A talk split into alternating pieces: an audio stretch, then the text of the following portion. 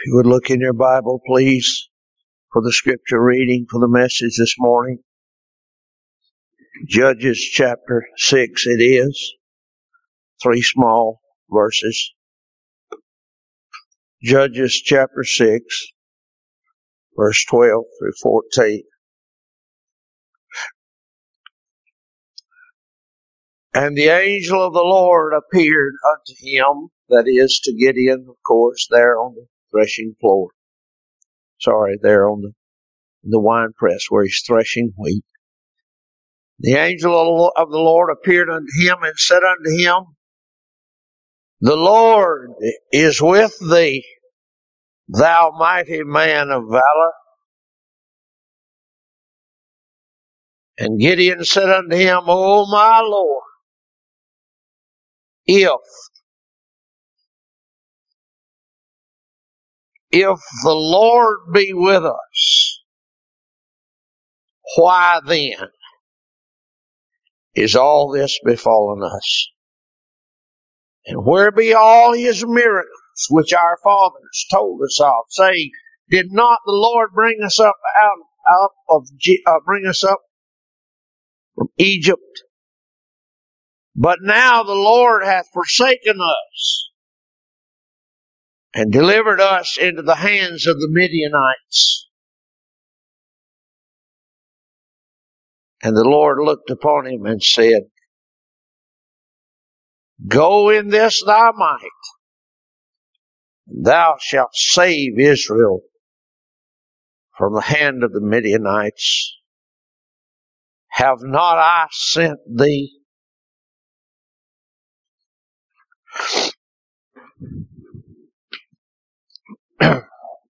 Turn with me, if you will, please, in your hymn book again and stand with me. You sing together number 630.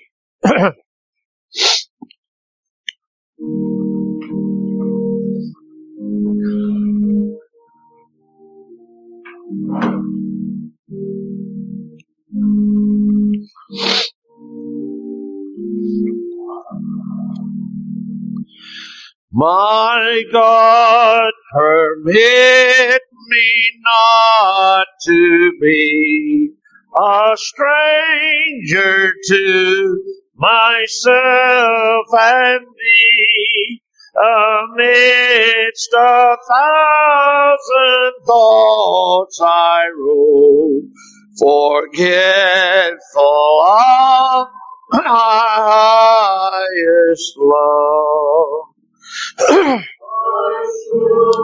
My passions mix with earth and thus debase my heavenly birth. Why should I cleave to things below and let my God my Savior go. Call me away from flesh and sense. One sovereign word can draw me thence. I would obey the voice divine and all in fear joys resign.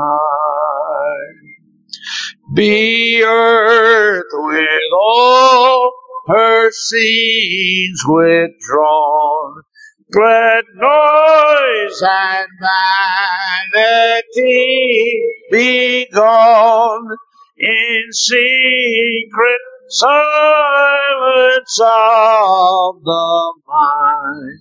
My heaven there, my God I find. Thank you and be seated.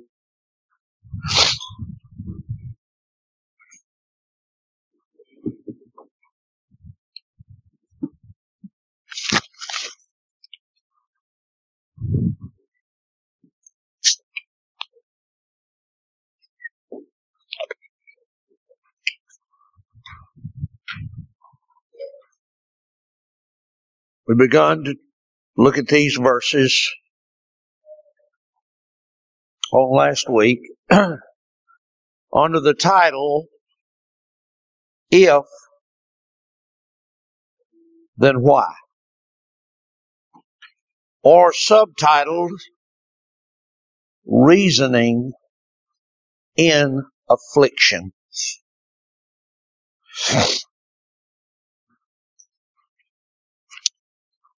I will not attempt anything like a repreaching of last week's message. You have it.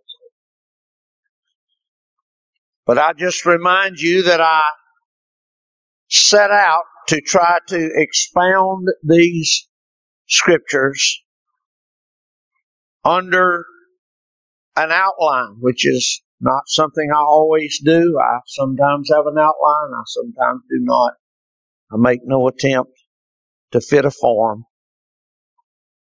But I did want to have an outline of this, these three simple verses and wanted to give it to you. And I went ahead and gave you my entire outline so that you would not be lost in the forest as I proceeded along. I said to you that we would look at these verses under three headings, all of which are contemplating that question. If, then why? Verse 13. Gideon's response to the Lord when he came and said, The Lord is with you, thou mighty man of valor. And Gideon said, Lord, if, then why? And I said that we would consider that in three headings. First, I wanted to give you and did give you on last week the context of the question. That's all important. Very important to understand the context of the question. And then I started to take up on last week my second point. That is the consternation of the questioner. Gideon. And made some headway in that direction before I left off. And then I said to you, we will consider, Lord willing, the consolation of the question. We shall yet see that in verse 14. And I said to you that these are the three rooms which we may furnish. These three rooms we may furnish in order to entertain the guests of God's instruction for us from this passage. You remember the setting, the scene, the context. Gideon is there on the threshing floor. I mean, on the, in the wine press, threshing the wheat. And uh, in the consideration of that first point, the context of the question. I brought to you the context of that question. First of all, I said that there was the remembrance of previous delights. And then I said to you that there was the recognition of present disaster. It's that that Luke was praying about a while ago concerning America, clearly recognizing in his prayer the present disaster. But then in the context of this question, I brought to your heart the fact that there was the realization of a painful desertion. The Lord, Gideon said, has forsaken us. Oh, the realization of that painful desertion. And we talked about that on last week for some considerable time. And then I took up, as I said, the second point, which is this great consternation of the questioner. And already I have had much to say on the matter of his consternation. You must know as you look at that scene there, as I have depicted it for you already several times, you must know as you look at that scene and look at Gideon that this is a man in great consternation. Surely. He is, I mentioned only this last week, he is totally degraded. And I gave you three, at least three areas. He was, first of all, he was threshing, which was a job for servants. And yet this is a master of the household, not a servant. He's degraded to the job of the servant. Secondly, he's threshing with a stick by hand, not with oxen, not as it should be done. He's doing it individually, separate by hand, striking, striking, striking by hand. Degraded to the use of a simple stick. And finally, I said he's degraded in that he's his location. He's in a wine press. Not a place made for threshing wheat. He's in a terrible place. And all of these things point us to the fact that he is deeply, terribly degraded. And that degradation has brought his heart to consternation. And having now looked rather closely at this consternation of the questioner, I told you on last week that I wanted to pause here in my exposition for just a little while before moving on to my third room. I wanted to pause here and consider more closely the questioner and his consternation. I've described already several times in rather graphic detail the scene here recorded at the introduction of this man to the sacred record so that you may have in your mind a clear understanding of the cause and extent of his consternation. But now it is that consternation itself on which I wish our hearts to dwell before I move on in the record. Dear old Webster in 1828 defined consternation as quote, to throw down the faculties in horror and amazement. To render helpless by casting down. This is clearly Gideon's condition, and thus I chose that word. Thrown down, his faculties thrown down in horror and amazement, rendered helpless because of a casting down. but now, now, when we come to this 12th verse, now the great God of glory appears to him. and surely there must be great lessons to our hearts in that appearance. I suggest to you this morning three areas worthy of your consideration and application to your own walk. To your own walk with this angel of the Lord. First, I suggest to your mind, in the light of and in the context of this consternation, I recommend to your attention the timing of God's appearance. the timing of God's appearance to this poor soul in consternation. Number one, notice with me from the text, it is after the appearance of the man prophet.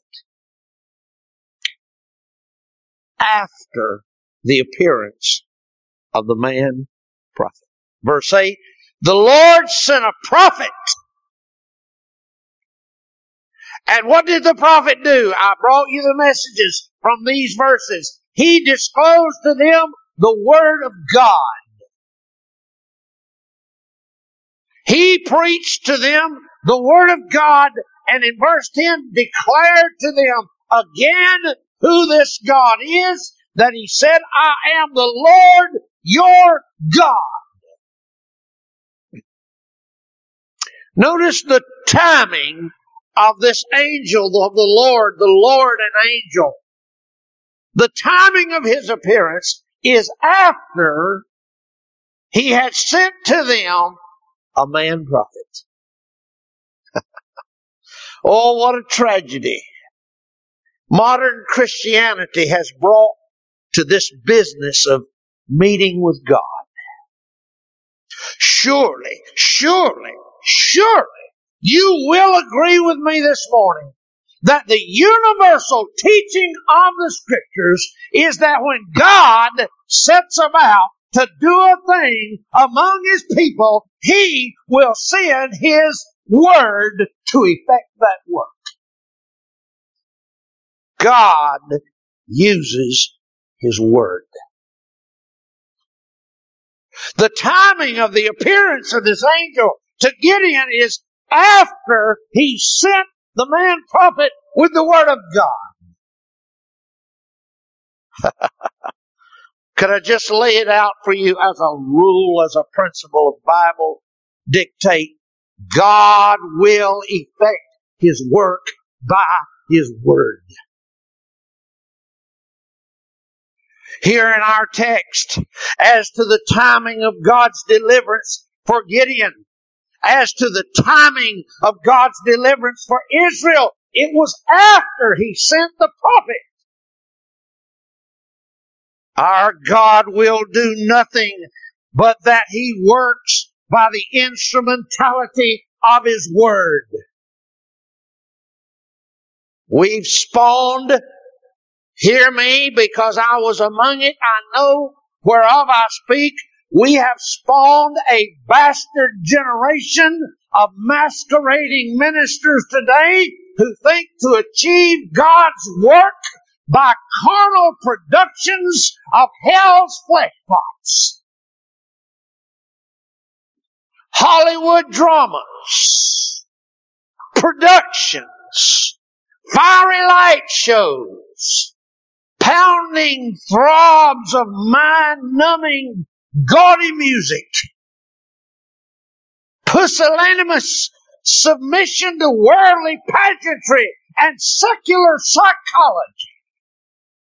All of this and a thousand more tricks of treachery to do God's work when the clear, consistent, and concerted voice of the scriptures is that God works by His Word. By His Word. All the trappings and pageantry of the world, be away with it! God works by His Word. The timing of this deliverance to the Israel, the timing of this appearance to Gideon is after the prophet has come. Oh, the references in the scripture are far too many for me to hope to entertain them this morning. But if you like a reference, the whole of that 119th Psalm is enough to silence all the naysayers that all of God's work will be done by God's Word. He exalts His Word.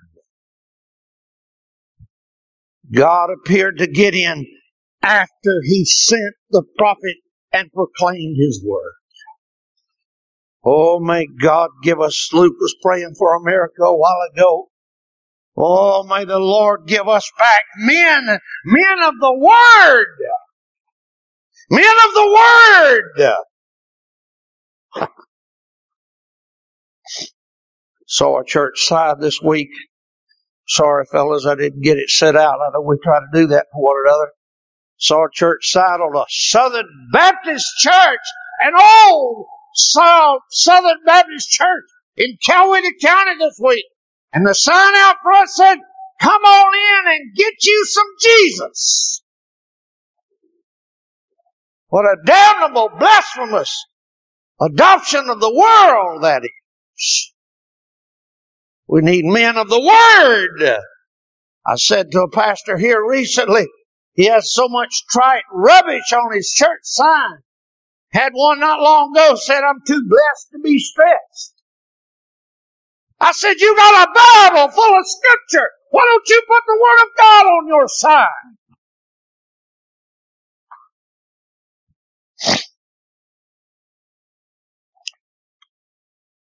Notice the timing. It was after the prophet came. But secondly, notice this about the timing. Notice this about this timing of this angel's appearance. It was when Gideon was alone.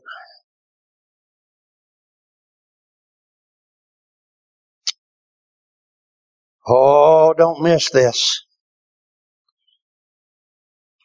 It was when Gideon was alone. oh, you know the story in 1 Kings 19. You remember the story in 1 Kings 19. It was not in the noisy bluster of that great strong wind that rends the mountains and the Bible said breaks in pieces the rocks. It was not in the midst of all of that that God spoke. It's not in the tremors of a violent earthquake, nor the flash and flurry of a heaven sent fire that God is heard by Elijah in 1 Kings 19, but it is in the solitary quiet of a still small voice.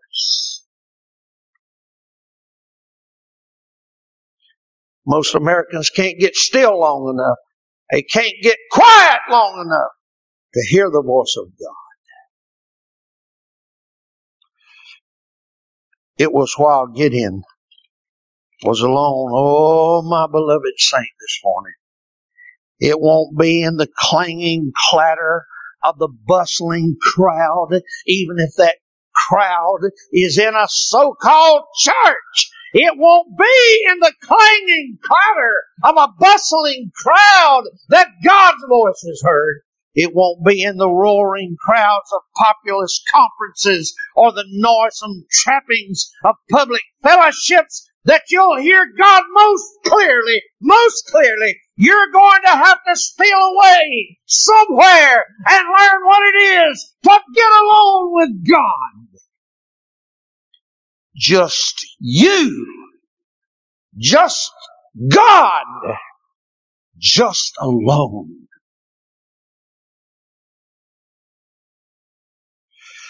Oh, how graphically and how repeatedly do we see this in the communal life of our Lord Jesus Christ in his fellowship with the Father.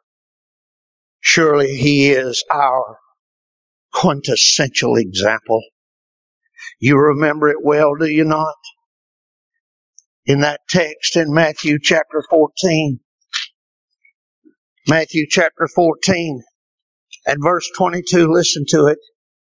And straightway Jesus constrained his disciples, his disciples to get into a ship and to go before him to the other side while he sent the multitudes away. And when he had sent the multitudes away, he went up into the mountain apart to pray. And when the evening was come, he was there alone.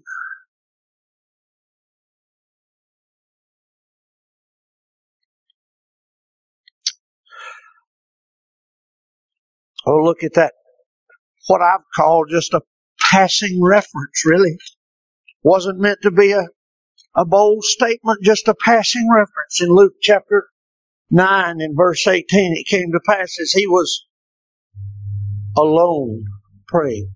As he was alone praying, his disciples were with him. Came to pass as he was alone praying the inspired record says. And then in Luke chapter 5 and verse 15, look at this. Luke chapter 5 and verse 15. But so much the more went there a fame abroad of him, and great multitudes came together to hear and to be healed by him of their infirmities, and he withdrew himself into the wilderness and prayed. He wanted to be alone.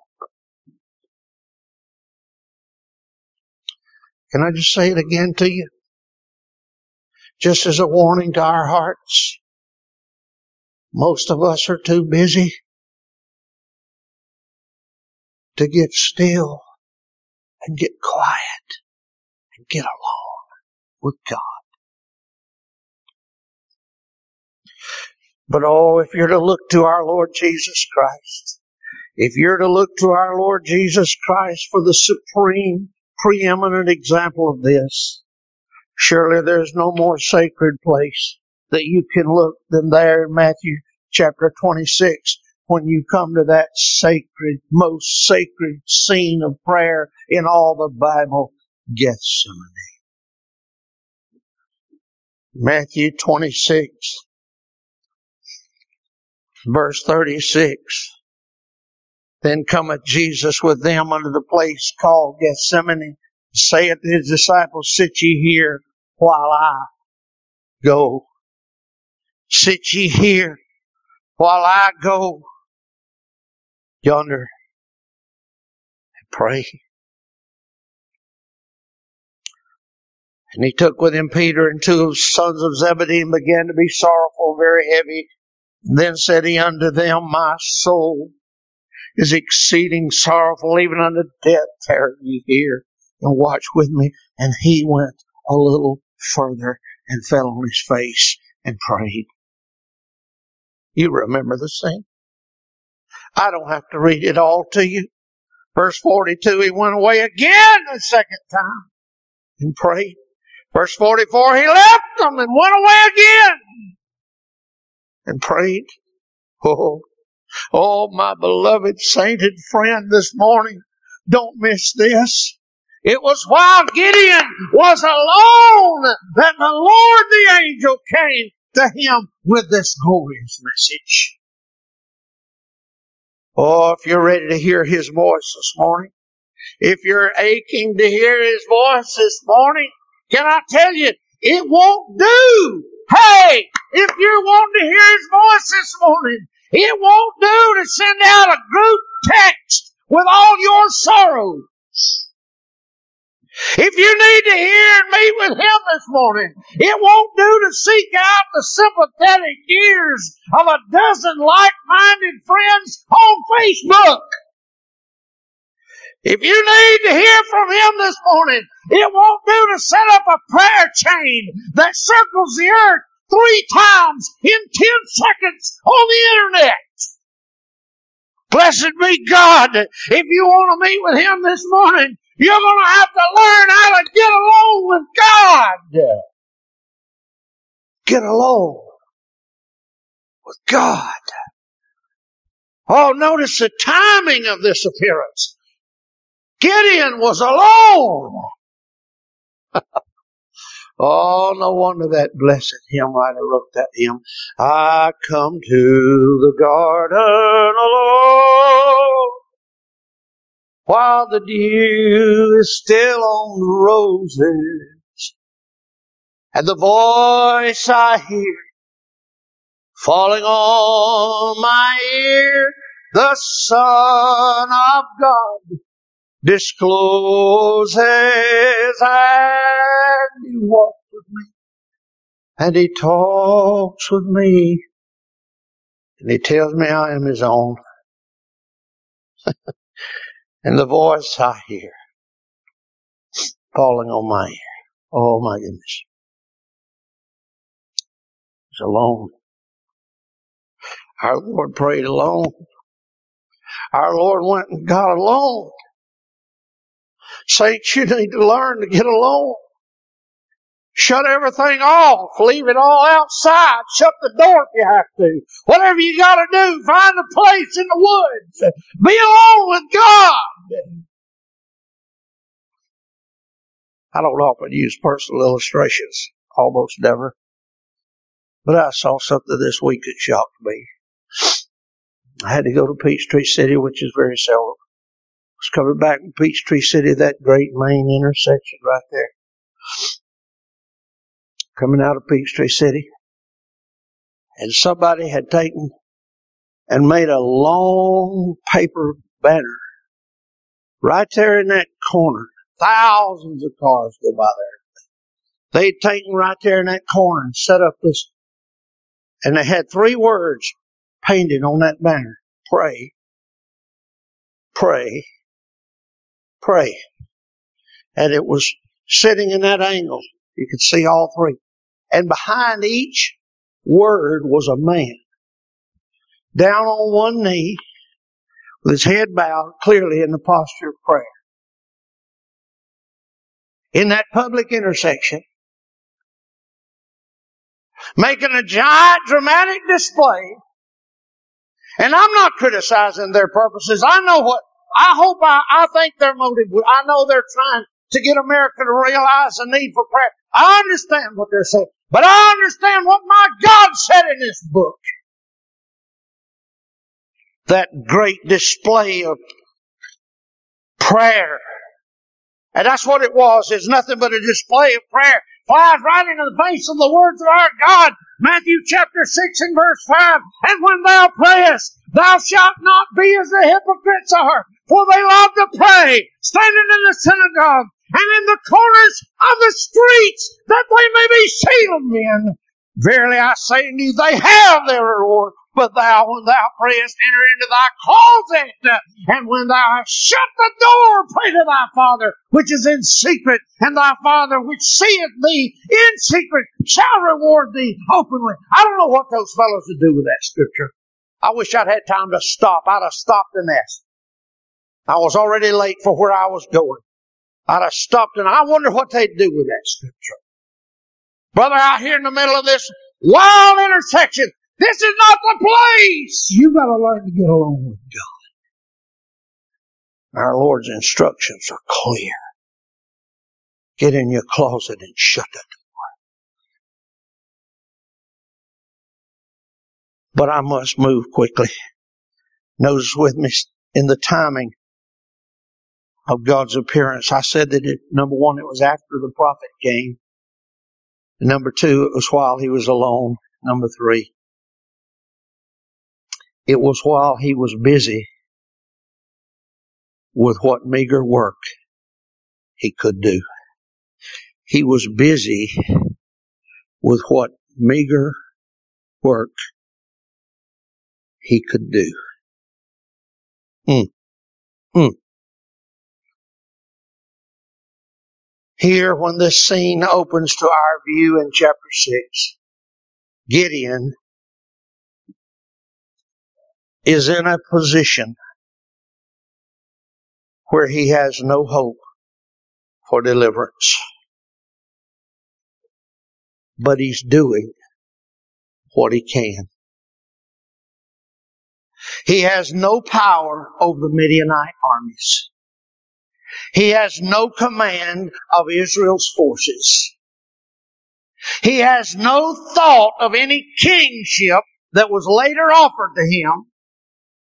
He doesn't even have enough grain threshed to feed his family.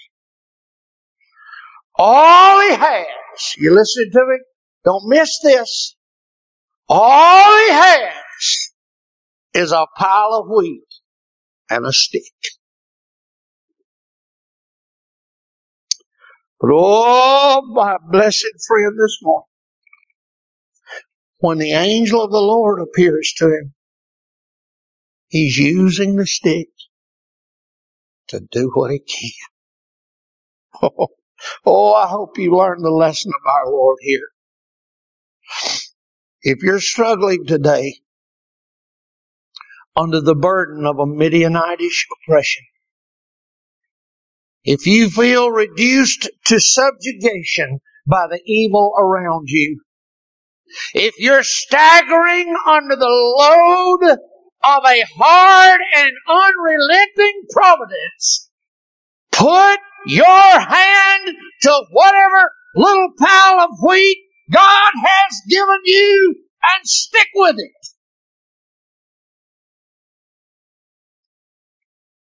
Notice the angel of the Lord appeared to him while he was doing what he could. Amen. Oh, listen to me. Just put your hand to whatever little pile of wheat God has given you. Put your head down and your back into it and labor on. Learn this lesson, my young friends. Learn this lesson, my old friends. Just get to the work of what you have. God is sitting under an oak tree somewhere nearby watching. Hallelujah. The timing of it. It was while he was doing what little he could. Well, I know you remember that great lesson so graphically taught to us by our Lord, and I'll not take time. But you know the lesson. Matthew 25 verse 14. Matthew 25 verse 14, you have the story.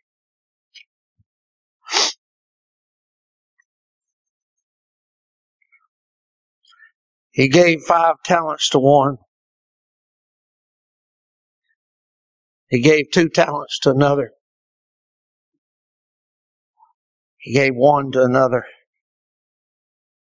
Sometimes we think because our opportunities are not great, we've nothing to do that counts for the Lord. Remember the timing of this visitation of the angel to Gideon. It was while he was doing what he could with what he had. Fourthly, as to the timing of this visitation of this dear saint in his consternation, notice this. It was when he was in the greatest depths of his deepest distress. It was while he was in the greatest depths of his deepest distress. Everything in this text tells us, everything in this text tells us, and then Gideon's own mouth gives testimony in verse 13 to this fact. The Lord hath forsaken us and delivered us into the hands of the Midian, Midianites. He is in deep distress. It was while he was in deep distress. It was while he was in consternation that the angel of the Lord visited him. Oh, again, and I, I don't do this frequently, but I have this morning made much reference to modern context. Modern quasi Christianity would tell us that God is only near when we're on the mountaintop. But that couldn't be further from the truth. I told you last week, and I remind you again this week, our God is often nearest when we are in our greatest distress.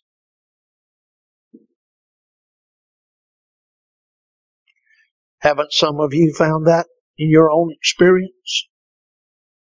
Haven't you experienced that it's in your deepest distress you found the Lord nearest to you?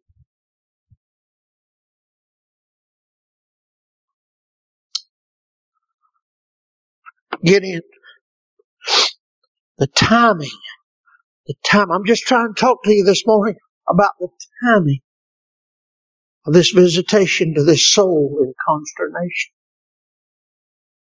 It's while he's in his deepest distress.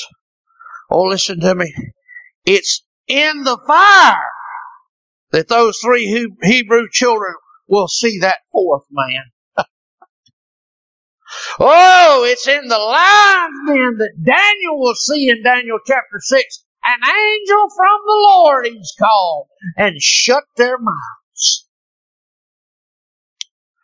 Oh, blessed Peter.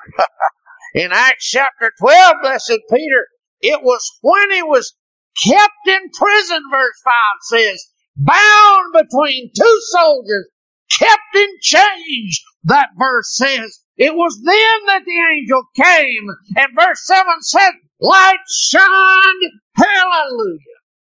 Light shined. When? Oh, when he was in his deepest distress. That's when the light shined. Oh, my dear sainted friend. It just may be that our God will drive you into a wine press somewhere with a stick before he comes in person to say, the Lord is with thee. Amen? Can I say that again? It just may be that in His providence, our God will drive you into a wine press somewhere with nothing but a stick in order to come and say, the Lord is with thee. Hallelujah. All this I do this morning to show you the consternation of this dear man and the timing. But now I must truly hurry and so show you one more thing concerning the timing. It was while Gideon was surrounded by idolatry and evil, even in his own father's house. Verse 25. It was while Gideon was surrounded by idolatry and evil, even in his father's own house. It was then that the Lord appeared to him. Oh, my dearly beloved, for you individually. For me individually. We cannot wait until God has wrought a great wholesale deliverance of the nation. Remember now, when the angel of the Lord came to Gideon in verse 12, nothing has changed in Israel. There's been no deliverance. There's been no revival. There's been no turning like there was under Jonah's preaching in Nineveh. Nothing has happened in verse 12. It's while Gideon, while Gideon is surrounded by idolatry and evil, the angel of the Lord met him. I say again, for me individually, for you individually. We cannot wait until God has wrought a great wholesale deliverance of the nation before we experience the presence of this angel. He may be pleased to come to my wine press. He may be pleased to come to my burdened soul with a sweet word of consolation. The Lord is with thee, thou mighty man of valor. I fear that some today may have the wrong notions about our God's dealings with His people. Some would say, well, when I get this situation sorted out, I'm going to meet with the Lord. Some would say, when I get this problem solved, I'm sure the Lord will visit me. When I get this burden lifted off of my back, then surely I'll be able to commune with the Lord. When my health improves, when my finances allow me some relief, I'm sure I'll meet with the Lord. when my family gets on board with me, I'm sure I'll meet with the Lord then. When this, when that, when the other. There's always in the modern setting, there seem to be all these whenever, whenever, whenever. When I do this, when I do that. No! God met with Gideon when he was in the midst of idolatry. Nothing had changed. Nothing had changed. God may choose to leave you. Hear me now. Hear me now. Oh, take this to your heart this morning. God may choose to leave you down in the bottom of some wine press, surrounded by all that causes you pain in order to meet you there.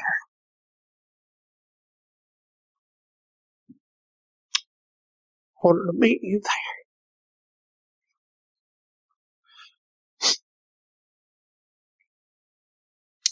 Many's the saint that has learned this truth in the wine press.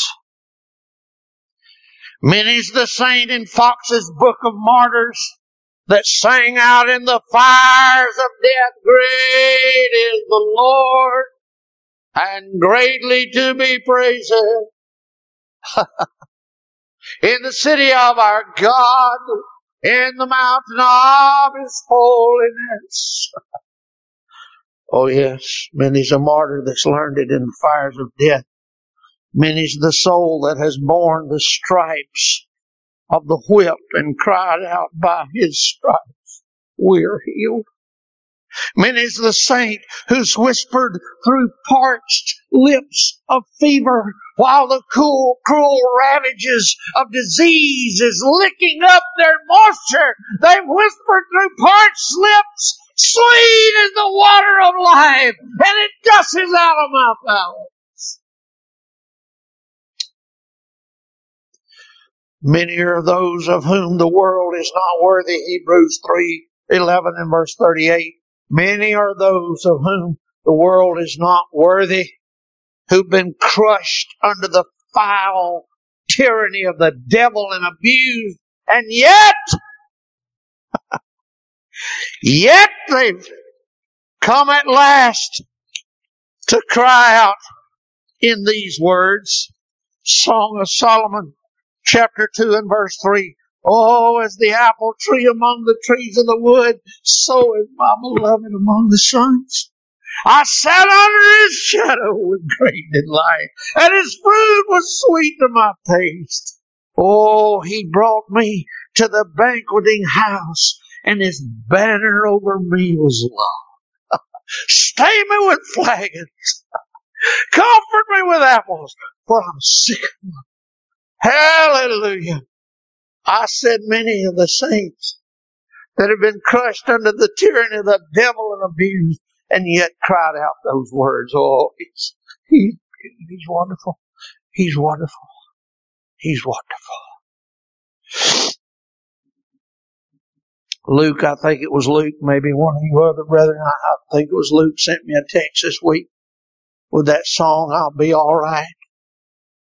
As soon as I touch Calvary. Oh, brethren, don't wait. God appeared to Gideon while he was still in the midst of everything that pained him.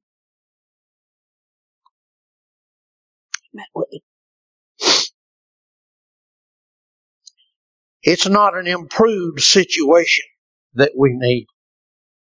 It's not a better government, a stronger economy, a wiser military that we need.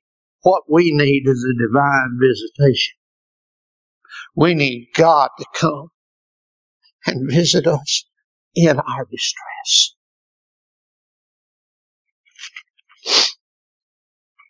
But now I come to close, even though I haven't gotten halfway through my outline.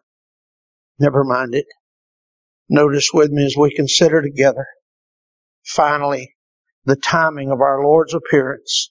I'm giving you some of the things that help us understand, learn, learn our God's dealings with us by looking at this consternation this question, the consternation of this questioner. And I'm talking to you about the timing of it. Finally, it was when he was lowest in his own eyes. Look at verse 15. Oh my Lord. Verse 15. Oh my Lord. Wherewith shall I save it? Behold, my family is poor, and I'm the least in my father's house. Hey, hey, it was when he was the lowest and the least in his own eyes that the angel came. that said, Hey, Lord, Lord is with thee, thou mighty man of valor. you hear me? God hates a haughty spirit and he resists the proud. Gideon had no thought of self worth. You want to meet with the Lord? Here's a good place to get. Here's a good place to get. The least in your own eyes. That's when the angel came to Gideon. When he was least in his own eyes. Proverbs 51 and 17 says a burden a broken, a broken and contrite heart. O God, thou wilt not despise.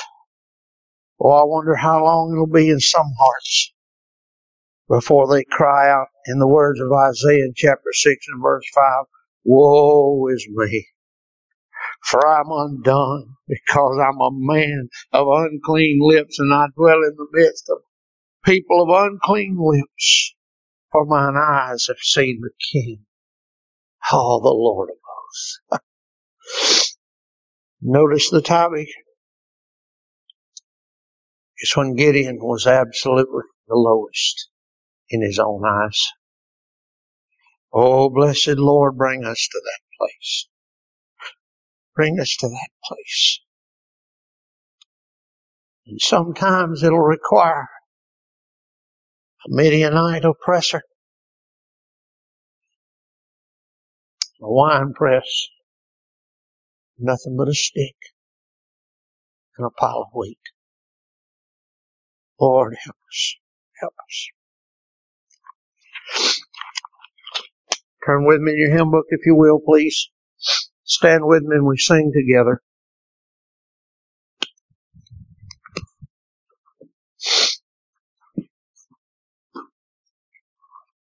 Standing to sing number 673.